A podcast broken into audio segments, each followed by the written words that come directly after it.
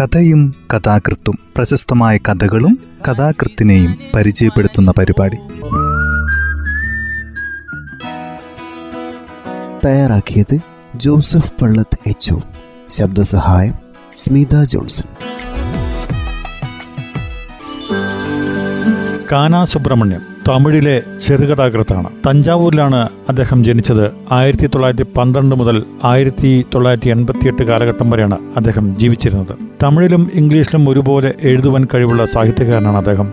അദ്ദേഹം അഴകി മണിക്കുണ്ട് ദൈവജന്നം അടരങ്ക് കരികാതാമൊട്ട് തുടങ്ങിയ ചെറുകഥാ സമാഹാരങ്ങളും പൊയ്ത്തേവു അസുരഗണം പശി ഒരുനാൾ ഏഴുപേർ വള്ളുവരും തോമസും തുടങ്ങിയ നോവലുകളും മായൻ കവിതകൾ എന്ന കവിതാ സമാഹാരവും അദ്ദേഹം പ്രസിദ്ധീകരിച്ചിട്ടുണ്ട്. ഇലക്കിവട്ടം എന്ന സാഹിത്യമാസികയുടെ പത്രാധിപരായിരുന്നു ഇലക്കിയ തുക്ക് ഓർ ഇയക്കം ഒരു എന്ന ലേഖന സമാഹാരത്തിൽ നിന്നാണ് കേന്ദ്ര സാഹിത്യ അക്കാദമി അവാർഡ് അദ്ദേഹത്തിന് ലഭിച്ചത്. കഥ ഇങ്ങനെ ആരംഭിക്കുന്നു. കഥയുടെ പേര് മഹാത്യാഗം. എന്തു തന്നെ ആയാലും പിതൃവാത്സല്യം ഇല്ലാതാകുമോടാ. എന്ത് ചെയ്യട്ടെ? അച്ഛാ ഈ പ്രായത്തിൽ ഞാൻ കാരണം അച്ഛൻ ഇനിയും കഷ്ടപ്പെടുന്നത് ശരിയല്ല ന്യായവും അല്ല. അച്ഛൻ അച്ഛന്റെ കാര്യം നോക്കണം. സർക്കാർ ദയവിൽ കിട്ടുന്ന പെൻഷൻ ഉണ്ടല്ലോ അത് അച്ഛന് മതിയാകും. വലിയ പെൻഷൻ തന്നെ വെറും ഇരുപത്തെട്ട് ഉറുപ്പിക. വലുതോ ചെറുതോ ആകട്ടെ അച്ഛന് അത് മതിയാകുമല്ലോ. മാത്രമല്ല ആ പെൻഷൻ കുറഞ്ഞു പോയതും ഞാൻ നിമിത്തല്ലേ. ഇരുപത് ഉറുപ്പിക കമ്മ്യൂട്ട് ചെയ്ത് പണമായിട്ട് എനിക്ക് വാങ്ങിച്ചു തന്നു. ഒടുവിൽ അതും ഞാൻ നശിപ്പിച്ചു. പോകേണ്ടതൊക്കെ പോയിക്കോട്ടെ. എന്തായാലും അച്ഛൻ എന്നെ വിട്ടുമാറി. പ്രത്യേകം താമസിക്കുന്നതാണ് ഉത്തമമെന്ന് എനിക്ക് തോന്നുന്നു. എന്റെ കഷ്ടനഷ്ടങ്ങളിൽ അച്ഛനും കൂടി ഈ വയസ്സിൽ പങ്കെടുക്കാൻ ഞാൻ പറയുന്നത് ശരിയല്ല. കൊച്ചുകുട്ടിയോട് പറയുന്ന പോലെ എന്തൊക്കെയാണടാ നീ പറയുന്നത്? കഴിഞ്ഞ മേടത്തിൽ എനിക്ക് വയസ്സ് അറുപത്തിനാലായി. ഈ ധനുമാസം കഴിയുമോ എന്തോ? അച്ഛൻ എന്താ ഇങ്ങനെ മരിക്കാൻ ആഗ്രഹിക്കുന്ന പോലെ സംസാരിക്കുന്നത്? ആരാണ് മരിക്കാൻ ആഗ്രഹിക്കുന്നത്?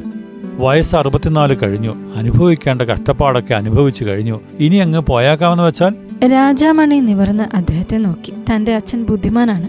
എന്ന് വെച്ചാൽ ഒരു കാലത്ത് ബുദ്ധിമാനായിരുന്ന ആളാണ്. ഇപ്പോൾ ബുദ്ധി മന്ദീഭവിച്ചു പോയി. ബാക്കിയുള്ള ഇന്ദ്രിയങ്ങൾക്ക് പറയത്തക്ക കേടൊന്നും സംഭവിച്ചിട്ടില്ല. അദ്ദേഹത്തിന്റെ ബുദ്ധിമുട്ടൊക്കെ പുത്രൻ കാരണം ഉണ്ടായതാണ് രാജാമണിയും അത് സമ്മതിക്കുന്നു.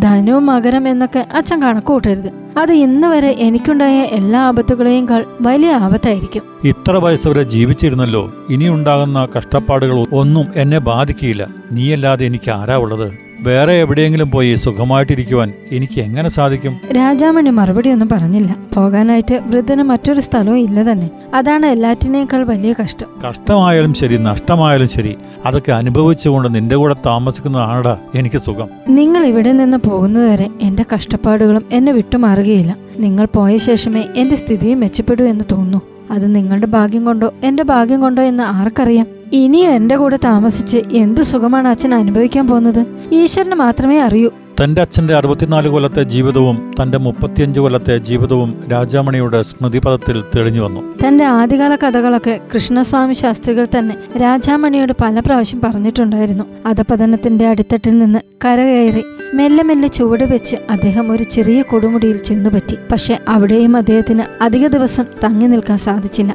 രണ്ട് ചുവടുകൾ കൂടെ മുന്നോട്ട് വെച്ചാൽ ഭദ്രമായ ഒരു സ്ഥലത്ത് ചെന്നുപറ്റമായിരുന്നു. പക്ഷേ ഒരു ചുവട് വെച്ചപ്പോൾ ഒമ്പത് ചുവടുകൾ തെന്നിപ്പോയി. തന്റെ മകൻ രാജാമണിയുടെ ജീവിതം. ഛേ അതൊരു ജീവിതമാണോ? അറുപത്തിനാല് കൊല്ലത്തെ ജീവിതത്തിൽ കഷ്ടിച്ച് ഏഴെട്ട് വർഷം പോലും അദ്ദേഹം സുഖമായി ജീവിച്ചു എന്ന് പറയാൻ സാധ്യമല്ല.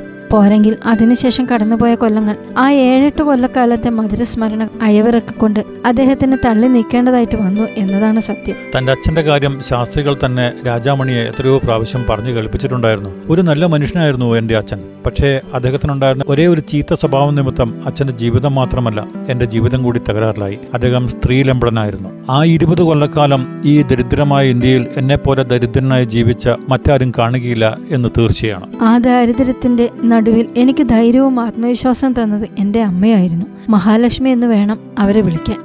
അല്ലാതെ ഞാൻ പറയട്ടെ? അവർക്ക് ഭർത്താവ് നൽകിയിട്ട് പോയ പ്രസാദം തീരാത്ത രോഗം മാത്രമായിരുന്നു. അളവറ്റ സഹനശക്തിയാണ് അവർക്ക്. ആർക്കുമില്ലാത്ത സാമർഥ്യം എന്നിങ്ങനെ ശാസ്ത്രികൾ വർണിക്കാറുണ്ട്. രാജാമണി പറയും രോഗമോ ആരോഗ്യമോ എന്തായാലും അമ്മൂമ്മ തന്റെ ഭർത്താവിന്റെ അടുക്കൽ നിന്നും അനുഭവിച്ച കഷ്ടപ്പാടുകൾക്കൊക്കെ പകരം വീട്ടുന്ന രീതിയിൽ തന്റെ മകൻ നിങ്ങളുടെ കൂടെ തൃപ്തികരമായി ജീവിച്ചല്ലോ. കൃഷ്ണസ്വാമി ശാസ്ത്രികൾക്കും ഇത് അഭിമാനത്തിന് വക നൽകി. അമ്മയുടെ മനസ്സ് വേദനിക്കാതെ ജീവിക്കുവാൻ അദ്ദേഹത്തിന് പ്രയാസമുണ്ടായില്ല. അദ്ദേഹത്തിന്റെ ഭാര്യയുടെ സഹായത്താൽ തന്നെയാണ് അദ്ദേഹത്തിന് അത് സാധ്യമായത്. അമ്മായി സ്വയമേവ പുകഴ്ത്തി പറയത്തക്ക മരുമകളായിരുന്നു അവർ. പക്ഷേ അവിടെക്കുറിച്ച് നന്ദിയോടുകൂടി ഒന്ന് ഓർക്കുക പോലും കൃഷ്ണസ്വാമി ശാസ്ത്രികൾ ചെയ്യാറില്ല. അവർ ഭർത്താവിനും അമ്മായിക്കും ഭർത്താവിന്റെ അനിയന്മാർക്കും പ്രിയങ്കരിയായി ജീവിതം നയിച്ചു എന്നല്ലാതെ അവർക്ക് അത്ര വലിയ സാമർഥ്യമുണ്ടായിരുന്നതായി പറയുവാൻ നിവൃത്തിയില്ല. ഏഴെട്ട് കുട്ടികളെ പ്രസവിച്ചു. അവയിൽ ആദ്യത്തെ ഒരു പെൺകുട്ടിയും ഒടുവിലത്തെ ഒരു ആൺകുട്ടിയും മാത്രമേ അവശേഷിച്ചുള്ളൂ. പെൺകുട്ടിയെ തക്ക പ്രായത്തെ യോജിച്ച ഒരുവനെ തന്നെ ശാസ്ത്രികൾ വിവാഹം ചെയ്തു കൊടുത്തു. തൻകാര്യം മാത്രം നോക്കുന്നവനായിരുന്ന ഭർത്താവും അയാളുടെ അമ്മയും കൂടി പെണ്ണ് പിഴച്ചവളാണെന്ന അപവാദം പറഞ്ഞ് അവളെ മാതൃഗൃഹത്തിലേക്ക് തിരിച്ചയച്ചു. ഇതിനേക്കാൾ വലിയൊരു ദുഃഖം പെറ്റതള്ളയ്ക്ക് വേറെ വേണോ? നേരത്തെ തന്നെ ദുർബലയായിരുന്ന തള്ള തന്റെ മകളുടെ തിരിച്ചു വരവിന് ശേഷം രണ്ടു മൂന്ന് കൊല്ലത്തിനകം ഹൃദയം പൊട്ടി മരിച്ചുപോയി.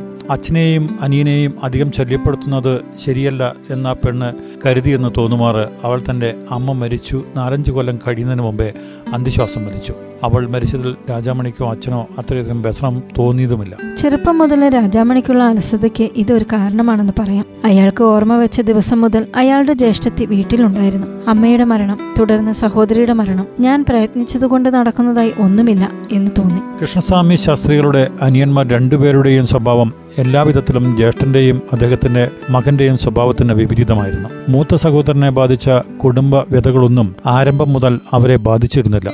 അവർ രണ്ടുപേരും ഉത്തരേന്ത്യയിലെ രണ്ടു സ്ഥലങ്ങളിൽ വളരെ സൗകര്യത്തോടു കൂടി കഴിയുന്നു. മൂത്ത ജ്യേഷ്ഠൻ അവരെ ആരെയെങ്കിലും കാണുന്നത് തന്നെ അനവധി വർഷത്തിൽ ഒരിക്കലാണ്. മൂത്ത ജ്യേഷ്ഠന്റെ കുടുംബ ദുഃഖങ്ങളും കഷ്ടപ്പാടുകളും അവർ രണ്ടുപേരും അറിഞ്ഞിട്ടേയില്ല. ഏതോ ഒരു അന്യ മനുഷ്യനെ പറ്റി വിചാരിക്കുന്നത് പോലെയാണ് അവർ മൂത്ത ജ്യേഷ്ഠനെ പറ്റി ചിന്തിക്കുന്നത്. ഇക്കാര്യത്തിൽ രാജാമണിക്ക് വളരെ പരിഭവമുണ്ട്. അറിവ് വന്നതിന് ശേഷം തന്റെ ചിറ്റപ്പന്മാരുടെ അടുത്ത് അയാൾ പോയിട്ടേയില്ല. അവരെന്നെ സഹായിച്ചില്ലെങ്കിൽ എന്ത്? എവിടെയെങ്കിലും അവർ നന്നായിട്ടിരുന്നാൽ മതി എനിക്ക്. നമ്മുടെ കൂടെ ചേർന്ന് നമ്മുടെ നിർഭാഗ്യം അവരെ ആക്രമിച്ചേക്കും. അതുകൊണ്ട് അവർ ഇങ്ങനെ നമ്മളോട് അടുപ്പം കൂടാതെ കഴിയുന്നത് നല്ലത് തന്നെ.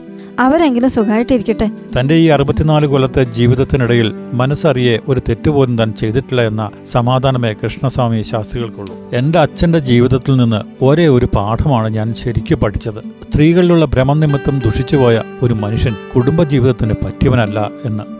സ്ത്രീകളെ സംബന്ധിച്ച് മാത്രമല്ല മറ്റുള്ള എല്ലാ കാര്യങ്ങളിലും അദ്ദേഹം നല്ല മനുഷ്യനായിട്ട് തന്നെ ജീവിതകാലം മുഴുവനും കഴിച്ചുകൂട്ടി. ആരും അദ്ദേഹത്തെ ഒരു കാര്യത്തിലും കുറ്റം പറയുവാൻ തുനിയുകയില്ല. അദ്ദേഹം ഏഷന് പറഞ്ഞിട്ടില്ല. അന്യരുടെ സ്വത്ത് ആഗ്രഹിച്ചിട്ടില്ല. മറ്റെല്ലാം നഷ്ടപ്പെട്ടതിന് ശേഷം എനിക്ക് അവശേഷിച്ചത് രാജാമണി മാത്ര. അവൻ വളർന്ന് എന്റെ ദുഃഖങ്ങളൊക്കെ അകറ്റും. അവനുള്ളപ്പോൾ ഞാൻ എന്തിനു നിരാശപ്പെടണം? രാജാമണി നല്ലവണ്ണം പഠിച്ച് പരീക്ഷകളിൽ തൃപ്തികരമായ വിജയം നേടുകയും ചെയ്തു. അധികം താമസിയാതെ ഒരു ഉദ്യോഗത്തിലും അയാൾ പ്രവേശിച്ചു. എന്റെ കഷ്ടപ്പാടുകളെല്ലാം അവസാനിച്ചു എന്ന് വിചാരിച്ച് കൃഷ്ണസ്വാമി ശാസ്ത്രികൾ ആഹ്ലാദിച്ചു. പക്ഷേ ആ ആഹ്ലാദം ഏഴെട്ട് മാസം പോലും നീണ്ടു നിന്നില്ല. രാജാമണിക്ക് പെട്ടെന്ന് ഉദ്യോഗം നഷ്ടപ്പെട്ടു. ആഫീസിൽ മറ്റൊരു നീചം ചെയ്ത കുറ്റം രാജാമണിയുടെ അജാഗ്രത മൂലം അയാളുടെ തലയിൽ കെട്ടിവെക്കുകയാണ് ഉണ്ടായത്. ജയിലിൽ കയറേണ്ടി വരുമായിരുന്നു ഈശ്വരാനുഗ്രഹത്താൽ രാജാമണി കഷ്ടിച്ച് രക്ഷപ്പെട്ടു. കുറെ നാളിന് ശേഷം അയാൾക്ക് വീണ്ടും ഉദ്യോഗം കിട്ടി. സ്വയം ഒന്നും തന്നെ ചെയ്യാതെ താൻ ചെയ്യാത്ത പല കാര്യങ്ങൾക്കും ഭയങ്കരമായ ശിക്ഷ പ്രതീക്ഷിച്ചുകൊണ്ട് രാജാമണി ഉദ്യോഗത്തിൽ തുടർന്നു. ദിവസങ്ങൾ തള്ളി നീക്കി. ശിക്ഷ ഒന്നും അനുഭവിക്കേണ്ടി വന്നില്ല. പക്ഷേ ഇത്തവണയും ജോലി പെട്ടെന്ന് നഷ്ടപ്പെട്ടു. ചുമതലയിലുള്ള ജോലികൾക്കൊന്നും കൊള്ളുകയില്ല എന്ന അഭിപ്രായം എത്ര? അയാളെപ്പറ്റി മേലധികാരികൾക്കിടയിൽ പൊന്തി വന്നത്? ഇതിനിടയിൽ രാജാമണിയെപ്പറ്റി കൃഷ്ണസ്വാമി ശാസ്ത്രികൾ വെച്ചു പുലർത്തിയിരുന്ന പ്രതീക്ഷകളെല്ലാം ഒന്നൊന്നായി തകർന്നടിയാൻ തുടങ്ങി. രാജാമണിയുടെ വിവാഹം കഴിഞ്ഞപ്പോൾ വീണ്ടും ജീവിതത്തിൽ പ്രതീക്ഷകൾക്ക് വകയുണ്ടെന്ന് അച്ഛനും മകനും തോന്നി തുടങ്ങി. നല്ല ഒരു തറവാടുമായുള്ള ആ ബന്ധം എങ്ങനെയോ നടന്നു. വധു സുന്ദരിയായിരുന്നു. മാത്രമല്ല നല്ല ധനശേഷിയുള്ള ഒരു വീട്ടിലെ അംഗവും. വിവാഹത്തിന് ശേഷം രാജാമണിക്ക് ജീവിതത്തോട് മമത ഉണ്ടാകുന്നത് പോലെ തോന്നി. വീണ്ടും മനുഷ്യനായിട്ട് തന്നെ ജീവിതത്തെ അഭിമുഖീകരിക്കാമെന്ന് അയാൾ തീരുമാനിച്ചു. പക്ഷേ ഭാര്യ നൽകിയ ശക്തിയും അധിക ദിവസം നിലനിന്നില്ല. വിവാഹം കഴിഞ്ഞ് രണ്ടാമത്തെ കൊല്ലത്തിൽ അവൾ സന്നിപാത ജ്വരം പിടിപെട്ട് കിടപ്പിലായി. പൊലിഞ്ഞുപോയ അനവധി പ്രതീക്ഷകളുടെ ശ്മശാനമായി ഭർത്താവിന്റെ മനസ്സിനെ മാറ്റിയിട്ട് ഒരു ദിവസം അവൾ മൺമറഞ്ഞു. അതിൽ പിന്നെ രാജാമണി തലയുയർത്തിയിട്ടില്ല വിധിയോട് മല്ലിടുവാൻ താൻ അശക്തനാണ് എന്ന് അയാൾ മനസ്സിലാക്കി. ജീവിതത്തിൽ നിന്ന് തന്നെ ഒഴിഞ്ഞൊതുങ്ങി നിൽക്കുവാൻ ശ്രമിച്ചു. ഇത്രയൊക്കെ സംഭവിച്ചതിന് ശേഷം മകനെ സമാശ്വസിപ്പിക്കുവാൻ കൃഷ്ണസ്വാമി ശാസ്ത്രികൾക്ക് പോലും എങ്ങനെ സാധിക്കും? അവനെക്കൊണ്ട് രണ്ടാമതൊരു വിവാഹം ചെയ്യിക്കുവാൻ ഒരിക്കൽ ശ്രമിച്ചു.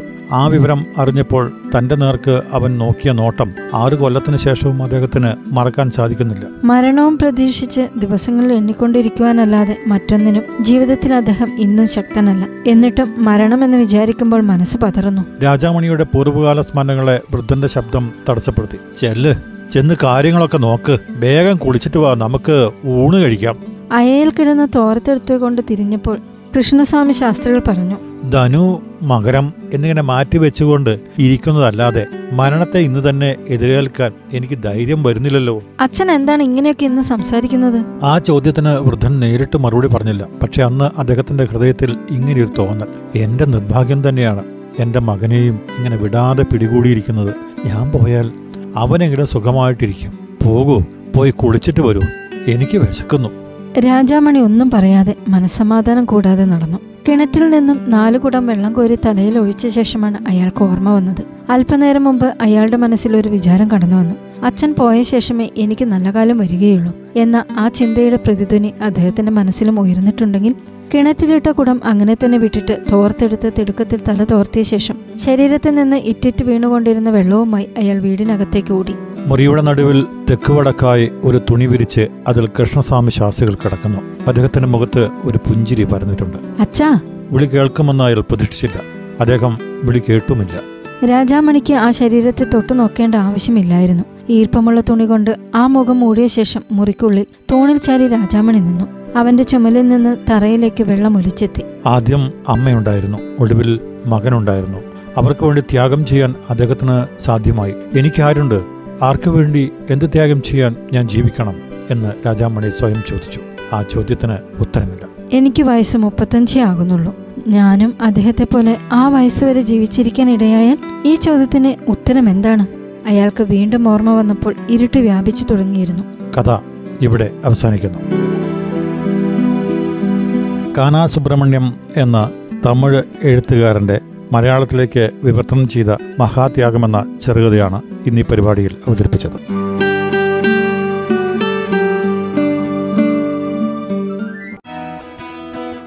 തയ്യാറാക്കിയത് ജോസഫ് പള്ളത്ത് എച്ച് ശബ്ദസഹായം സ്മിത ജോൺസൺ.